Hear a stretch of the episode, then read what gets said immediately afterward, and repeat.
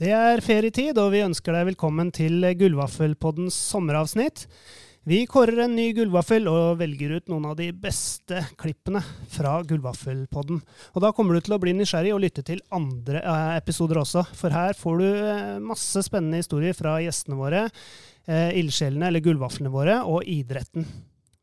Jeg er Knut Harald Sommerfelt, og med meg på telefon i dag har vi vår kjære kollega Ole Martin Petersen, som er på ferie. Ole? Hei, Knut Harald. Ja, du er der? Jeg er her. Det er bra.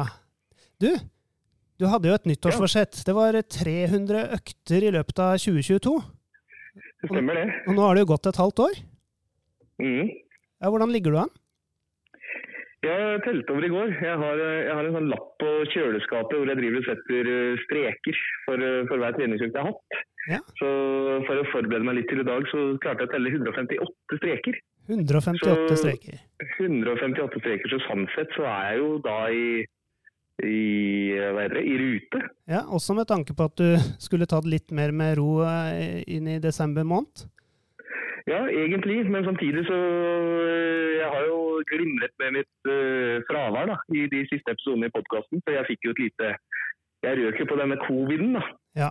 Og, og pga. det så har jo stemmen vært litt sånn øh, borte vekk og hosta litt og uh, vært litt pysk, rett og slett. Så da har det blitt mye gåing og golfing. Og så tenkte jeg nå å bruke ferien på å prøve å komme litt i gang igjen med, med litt løping og kanskje litt mer hardere aktivitet. Ja, Men det, det kommer etter hvert, Ole. Du har vært med helt fra start, og vi, vi husker på deg. Men du, Ja, det er hyggelig. har du noen eh, bare lurte på det, har du noen klipp eller noe som har gjort mest inntrykk på deg eh, av de historiene fra, fra idretten eh, som vi har fortalt eller fått oppleve?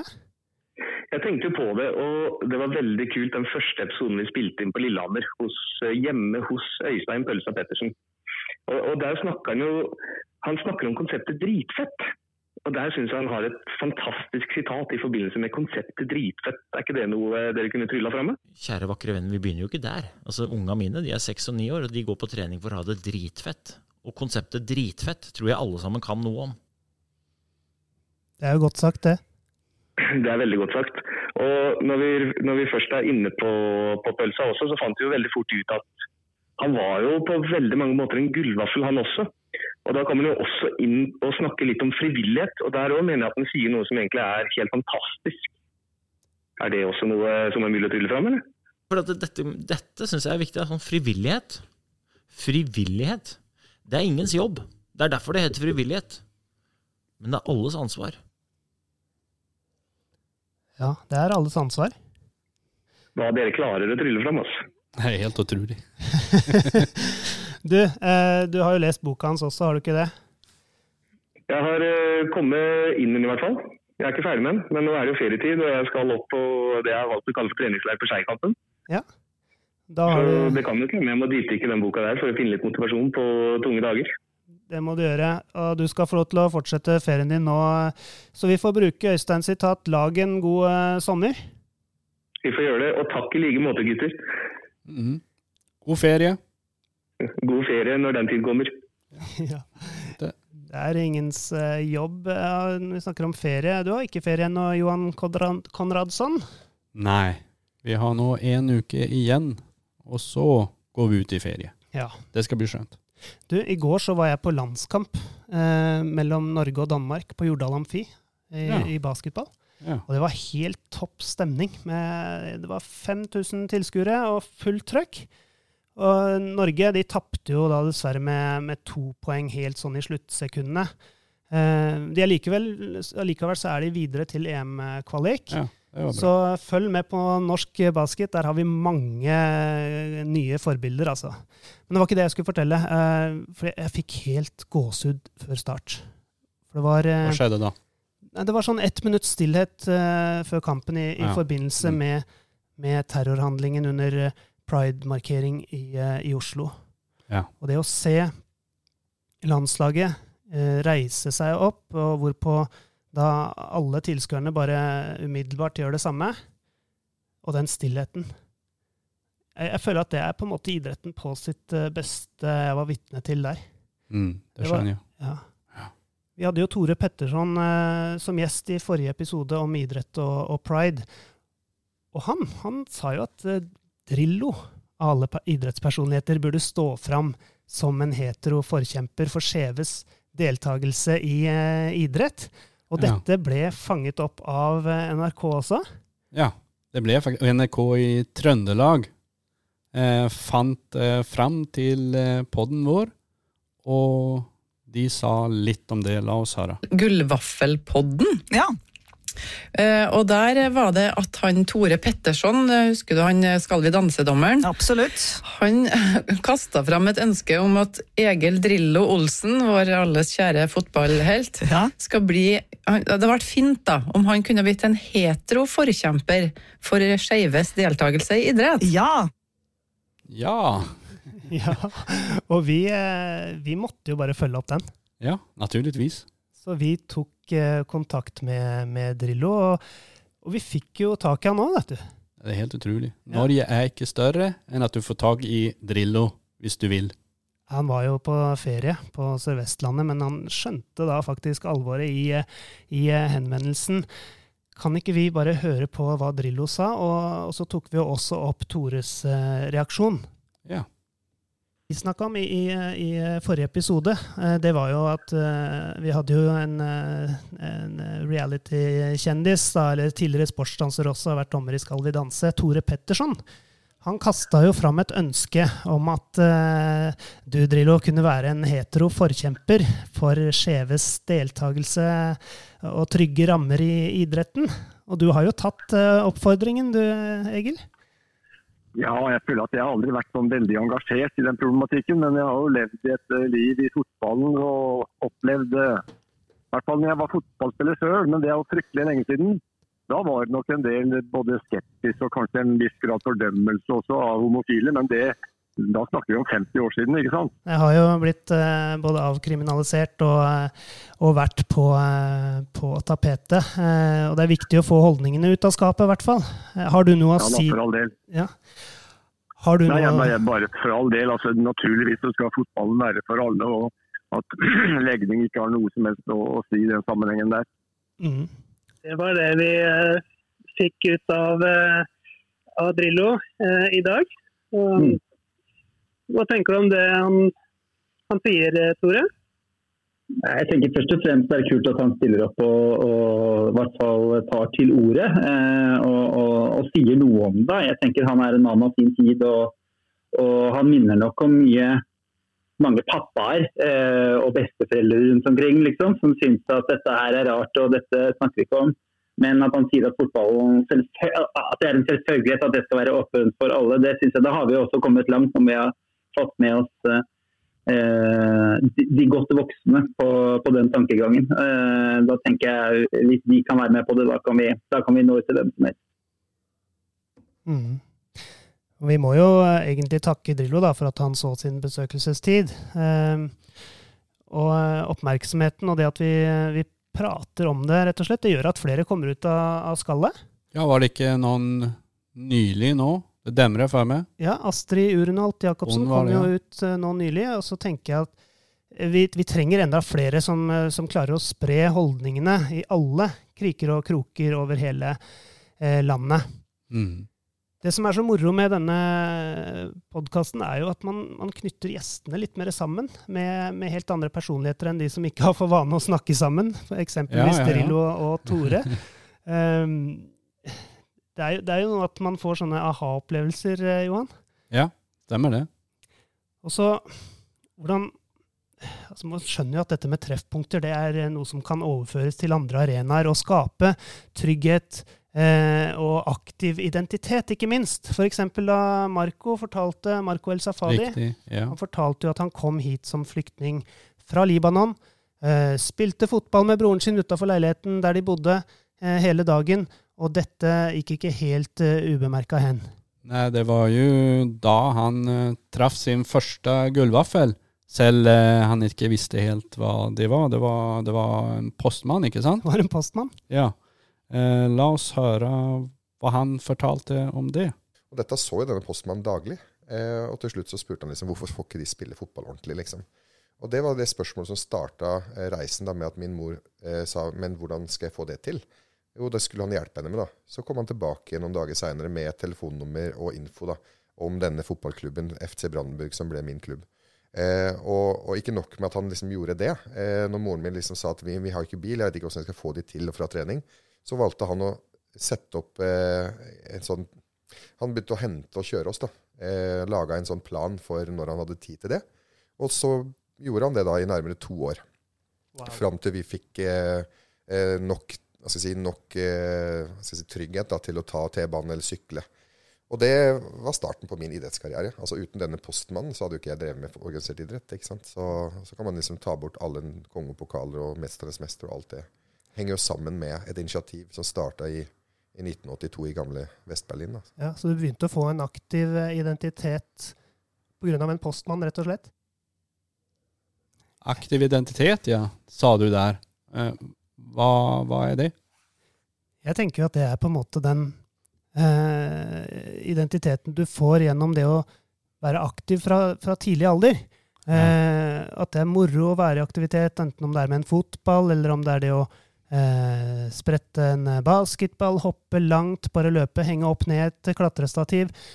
At den sitter i ryggmargen fra start. Det å gå på tur, eh, ha en familie altså Nå kan vi ikke velge foreldrene våre, men i den grad man, man har arenaer og um, knytningspunkter i hverdagen som legger litt til rette for det. Det kan være barnehagen, det kan være tidlig barneskolealder, hvor du får en vennegjeng, eh, noen mentorer, altså lærere, eh, barnehageonkler og tanter som er opptatt av det.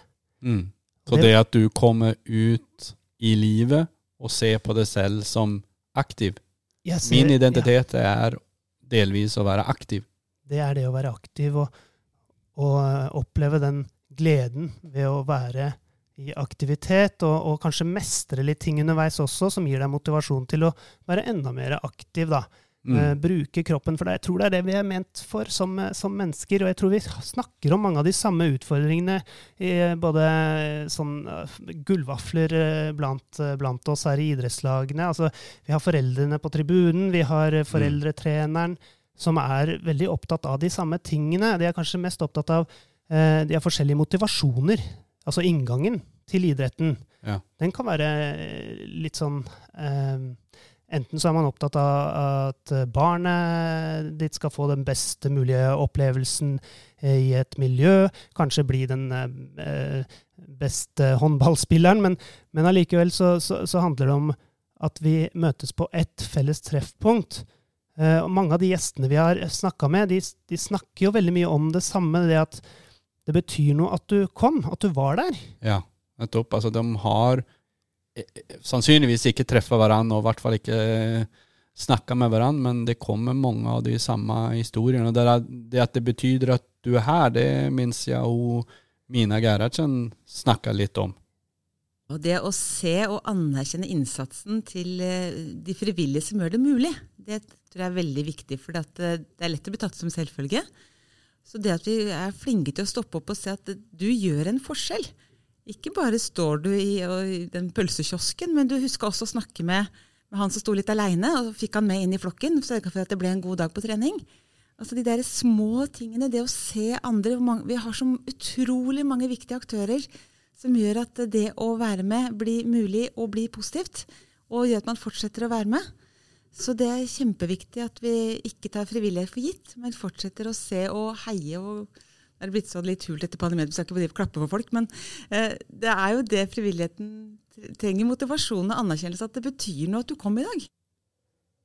Og det der det var jo faktisk Øystein eh, Pettersen også helt enig i. Han sa jo det samme.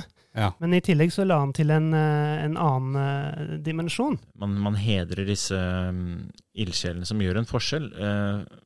Fakta er jo at alle sammen påvirker hverandre uansett om du er det bevisst eller ikke. Og så er det kanskje at de ildsjelene som vi kårer, da, det er kanskje de som er mest bevisst at de faktisk har en påvirkningskraft, og faktisk har lyst til å sette et positivt uh, avtrykk i de nærmiljøene hvor de faktisk opererer. Mm. Det betyr noe. Det betyr at du er der, og de gullvaflene er bevisst på at de betyr noe, og at eh, lokalsamfunnet vil være litt annerledes hvis ikke de tar et tak Mm. Idretten og, og fritida, da, som egentlig det er, det, det er jo én arena. Mm. Men vi har jo noen andre viktige arenaer. Vi har hjemme Riktig. og skolen. Ja. Og jeg syns det var så fint det med Marco som satte ord på dette her, med at uh, man burde lykkes på minimum ett av de områdene for å mestre livet som barn. Riktig, og han uh, gav oss jo også en uh, historie om hvordan det ene også gav det andre. Ja, jeg var den første tiåringen, eller vi var, vi var den første innvandrerfamilien i Kragerø eh, i 1987. Så, så, det var helt nytt at det var en, et barn med innvandrerbakgrunn eh, og flyktningbakgrunn i Kragerø.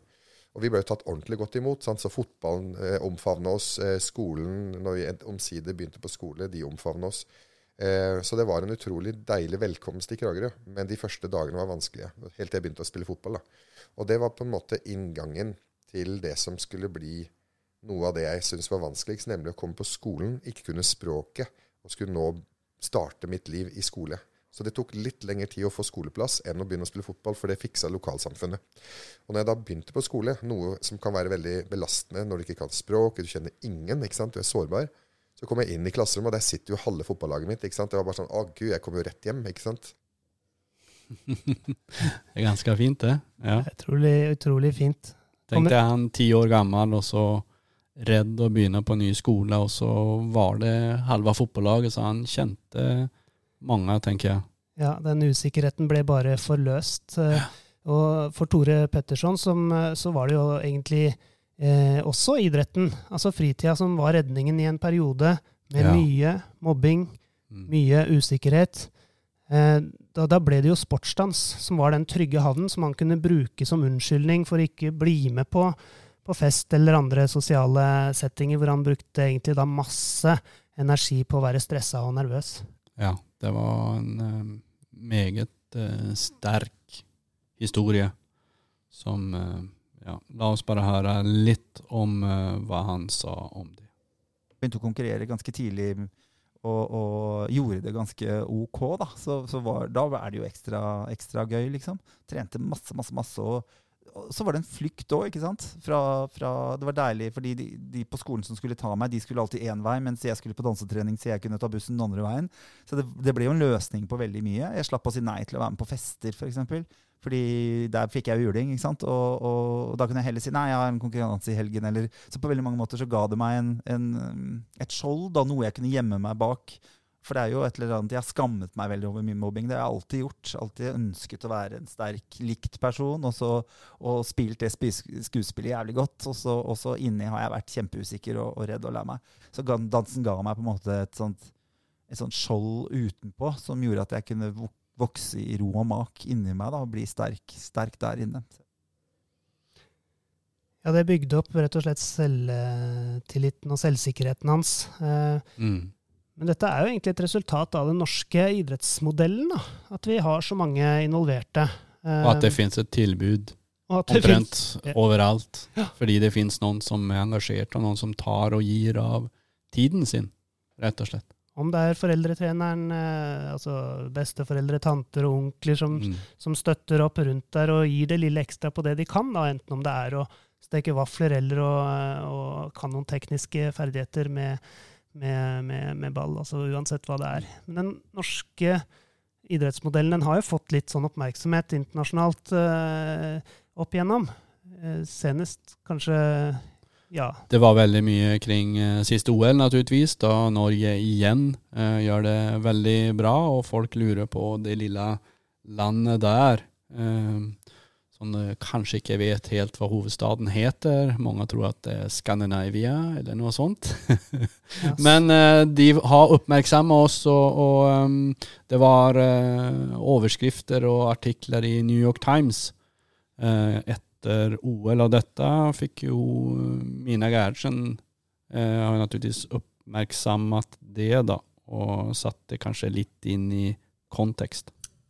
Jeg tenker at det tidligere har gitt en slitasje. Nå har jeg hatt, uh, sittet i styret og vært i etisk komité Fotballforbundet først og fremst. Uh, der ble det jo veldig mye negativ oppmerksomhet over en periode. Men jeg syns det vi ser nå er veldig interessant, kanskje særlig den debatten om Qatar, som har engasjert langt utover idrettens rekker, med at hvis vi ikke vil at de landene skal ha arrangementene, hvem skal gjøre det da? Og så har vi fått en veldig fin verdidiskusjon. Hva skal legges til grunn? Hva er greit, og hva er ikke greit? Og da syns jeg man har fått til den stoltheten over den norske idrettsmodellen, de verdiene vi står for. Uh, og, og hva, hva, vi mener skal legges til grunn. Og det syns jo også og jeg er veldig lett rørt, jeg ble rørt av den gullvaffelintroen de hadde her også. Men, men, det var en del artikler under eh, OL i Beijing om nettopp hva er det som gjør at Norge vinner så himla mye. Og da handla det jo om det vi er så stolte av, at alle er med. Vi rekrutterer fra hele befolkningen. Derfor vi som er så lite land, kan ha så mange gode. Om likestilling og respekt og arbeid mot diskriminering. Det var liksom New York Times og alle de store skrev derfor vinner de. Og vi vinner fordi vi tror på noen verdier.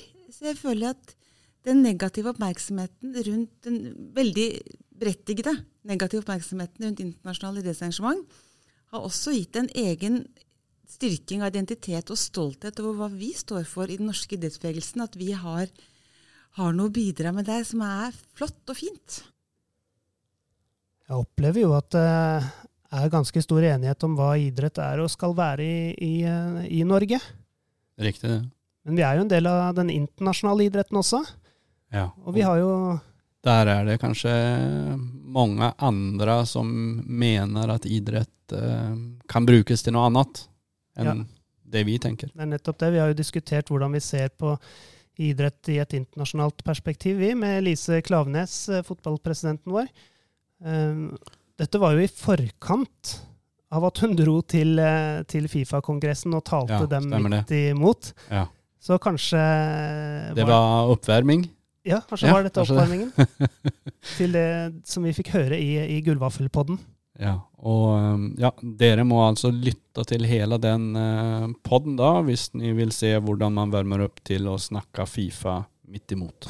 Eh, Putin var jo veldig opptatt av idrett, veldig opptatt av posisjonering i idrett, men det er jo statsledere. Så, så, så, så det, det, treng, det trenger jo ikke ha noen sammenheng med at han senere gikk til krig. Det, det, er, jo, det er jo en kjensgjerning at eh, altså sportsvarsling driver jo statslederne med overalt. Sant? Sport har jo nettopp den kraften at, at du, du vil assosieres med om du kommer fra ytre høyre eller ytre venstre. Det, det er jo en kraft i seg sjøl. Samtidig så har han jo brukt det vil jeg si, Du ser jo han oftere enn Angela Merkel, for å si det sånn. Han har brukt det veldig aktivt. Eh, og, og sånn sett knyttet landslaget og forbundets, fotballforbundet, judoforbundet, opp mot, opp mot sin merkevare. Noe som jo gjør at vi har et eh, Jeg føler på et sterkt ansvar for å ta da ditto avstand. Eh, og så vil jo det gå utover mange helt uskyldige utøvere. Men, men vi må på en eller annen måte ta inn over oss at sånn var det. Han kom han brukte idretten veldig aktivt. Om det var en årsakssammenheng, det får vi jo på en måte aldri svar på. Men han gjorde det, og han har kommet inn nå i en posisjon der han har meldt seg helt ut av samfunnet med å bryte alle folkerettens regler. og da, da må idretten eh, og, det gir jo òg veldig mange refleksjoner. Uten at jeg sitter med alle konklusjonene klar, så, så er vi må modernisere og endre idrettens strukturer, sånn at vi blir i større grad til å stole på. Mm. Idrett og stole på idretten der, så tenker vi jo først og fremst internasjonal idrett. Eh, jeg tror nå at eh, mange stoler på den norske idretten. Det tror jeg også. Eh, For denne månedens Gullvaffel så har vi hatt fokus på ungdom og Espen Jansen. Eh, Den store turnhelten som fortsatt er like sprek i en alder Ja. av 53 år. Han, han holdt jo på å bli eh, breakdanser på Karl Johan i ungdomstida si, istedenfor turner. Ja, tenk om han hadde blitt på Karl Johan og ikke kommet seg tilbake til eh, idretten. Hva hadde skjedd da? Det vet vi jo for så vidt aldri. Det er litt annet miljø. Ja. Han var litt på vei inn i det miljøet, men treneren og støtteapparatet hanka han inn igjen eh, på, ja. på trening. Eh, Så vi kan jo høre hva han selv eh, eh, sa om den tida der. Så du eh, sto og opptro på Karl Johan sammen med kamerater. Ja, det begynte jo der, så Men for jeg hadde, gode anlegg for det, så jeg blei jo god. Så vi blei jo inn i et eh, crew, dansecrew og med manager og show og Så det var egentlig ganske, ganske mye i en periode. Og så mye at jeg ikke turna. Ja. Hvor mye kunne du tjene av å stå på Karl Johan, da? Ja, det er jo altfor mye. Så, mer enn det det er godt for uh, 16-åringer å få. Det er nettopp det. Ja. Nei, altså det, men det, jeg håper å si, heldigvis gikk jo det gærent. Eh, Det blei mye styr og mye, mye utsvevende liv, holdt jeg på å si. Altså mye, mye i omgangskretsen der da, som ikke nødvendigvis var like bra. Og da igjen da Åge og faren min henta meg inn og sa nå, nå er det nok, nå må vi begynne å turne igjen. Henta deg rett og slett fra Egertorget og opp til NIH? Ja, Ja. så jeg er veldig glad for det. For det, det var ikke alle, alle i breakdance-miljøet det gikk like bra for. Det var ikke alle det gikk like bra for, men kanskje han hadde litt godt av å utvikle seg som breaker også? Ja, han nevnte jo det at det var jo mye ja, han, nye type triks og, som han eh, lærte og kunne ta med seg inn i tur nå. Ja, og det tenker jeg man skal være eh, allsidig. Og nå har vi egentlig kommet til det punktet i, i sendinga at vi må kåre månedens gullvaffel, og den går Ja. ikke til en person denne gangen. Nei. Den går til en idrettsorganisasjon i idretten som har pøst på med gode ideer for et samarbeid på tvers av idrettslag og det offentlige, for å skape masse aktivitet for alle barna i kommunen, nemlig Øvre Eiker idrettsråd. Her er det nemlig sommerleir i sommerferien og høstleir i høstferien for eh, alle, med hoppeslott, eh, fotballdart og kanopadling, eh, vannsklie, ja, masse, masse leik og moro. Og Øvre Eiker er et av idrettsrådene som evner å tenke på mer enn bare kjerneaktiviteten.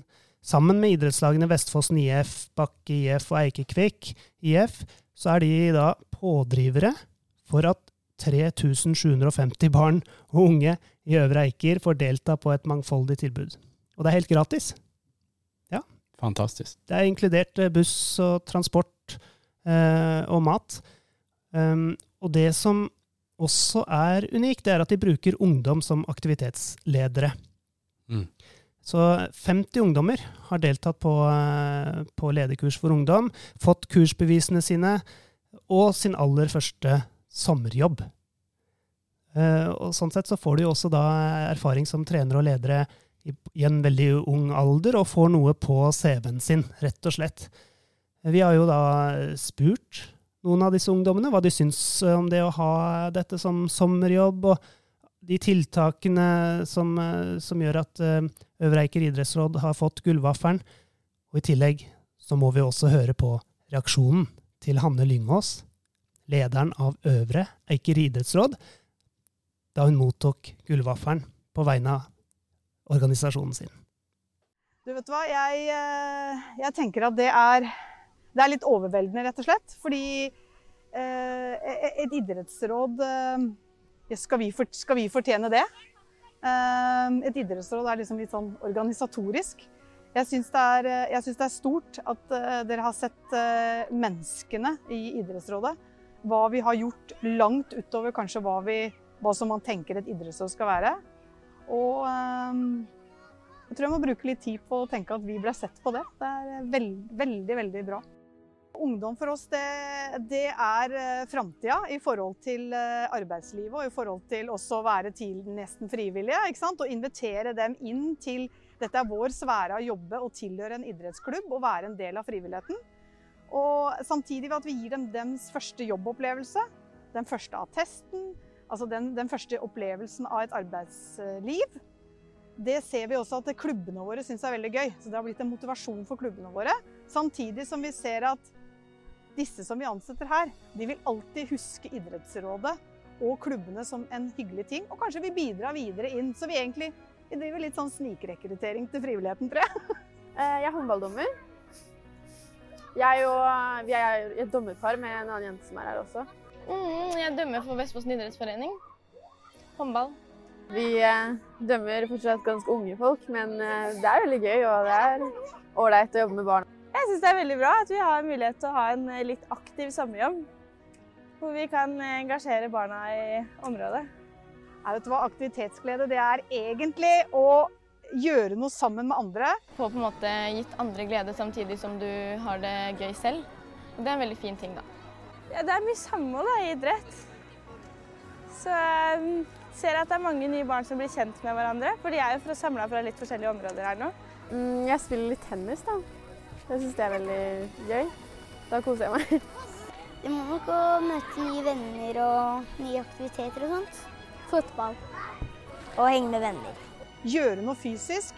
Kanskje gjøre noe du er god på, eller gjøre noe du aldri har prøvd før. Og oppleve et samhold. Her er jeg, der er du. Du kommer derfra, jeg kommer herfra. Kanskje vi ikke snakker samme språk, men vi gjør noe sammen. Det har gått et halvt år med kåring av gullvafler, og vi har vært så heldige å bli kjent med lokale gullvafler som har bidratt til så mye idretts- og aktivitetsglede.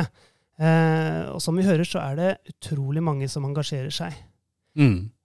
Det er jo dette som knytter Idretts-Norge sammen. Ja, naturligvis. Og vi håper jo at vi kan være med og knytte dem ytterligere litt sammen, da. Å, som vi gjorde med Tore og Drillo. Ja, vi kan være en stemme som kan binde idrettsfrivilligheten mer sammen, så ta gjerne kontakt med oss og del kunnskapen med, med andre idrettslag gjennom oss. Uh, her kan vi være, være, med på å være en katalysator der. Og vi, vi, har gått et halvt år, men nå kjører vi en ny nominasjonsrunde. For, å, for det er et halvt år igjen. Så nominer din kandidat på gullvaffel.no. Vi ønsker enda flere tips på ildsjelene som betyr så mye for så mange. Eller bare den ene. Bare kontakt oss. Vi har jo i løpet av et halvt år nå så har vi også endra visjon i Viken idrettskrets fra idrettsglede for alle til idretts- og aktivitetsglede for alle. Har det noen endring for oss, eh, Johan? Ja, det, vi må jo ett eh, begynne å prate om aktivitetsglede, naturligvis. Og vi har begynt å samle eh, tanker om hva det kan være for noe. Ja, vi har jo spurt både voksne, ungdommer og barn hva de mener aktivitetsglede er da, i løpet av dette året her. Eh, og ja, vi har jo tenkt mye på det, selvsagt, men det er utrolig moro å høre det knippet svarene som, som vi har fått. Så da kan vi jo egentlig bare avslutte og avrunde dette halvåret med, med det. Så vi skal høre på dette, og så sier vi bare lag en god sommer. Lag en god sommer, folkens. Avbrekk fra den vanlige rutinen. Å gå på trening. Vi hopper og spretter og rundt. Og... Eh, noe som får deg litt sånn opp av sofaen og gjerne ut av døra. For meg er det friluftsliv. Eh, og er sammen om å mestre ting. Ja, og i sving med noe. Gå, ski, sykkel, packraft. Det gjør at du etterpå har en litt sånn godfølelse. Ellers er jeg veldig glad i å gå tur, da. Eh, det er at alle skal få være med på aktivitet. Samhold. Når jeg har den følelse at dem jeg er sammen med, har det lige så sjovt eller litt sjovere enn meg. Aktivitetsglede for meg, det er også å høre til i et fellesskap. Og få kunne turne og danse med så mange flotte jenter. Eller bli bedre i det jeg liker å gjøre, da, som er triksing. Det er det som får meg til å komme tilbake. Når jeg arrangerer sykkelritt. At jeg som 52 år gammel fikk mulighet til å lære noe helt nytt. Å møte opp på trening og ha det gøy med venner. Aktivitetsglede for meg er å ha det gøy med gutta. Det er en arena for glede, samhold og kjærlighet.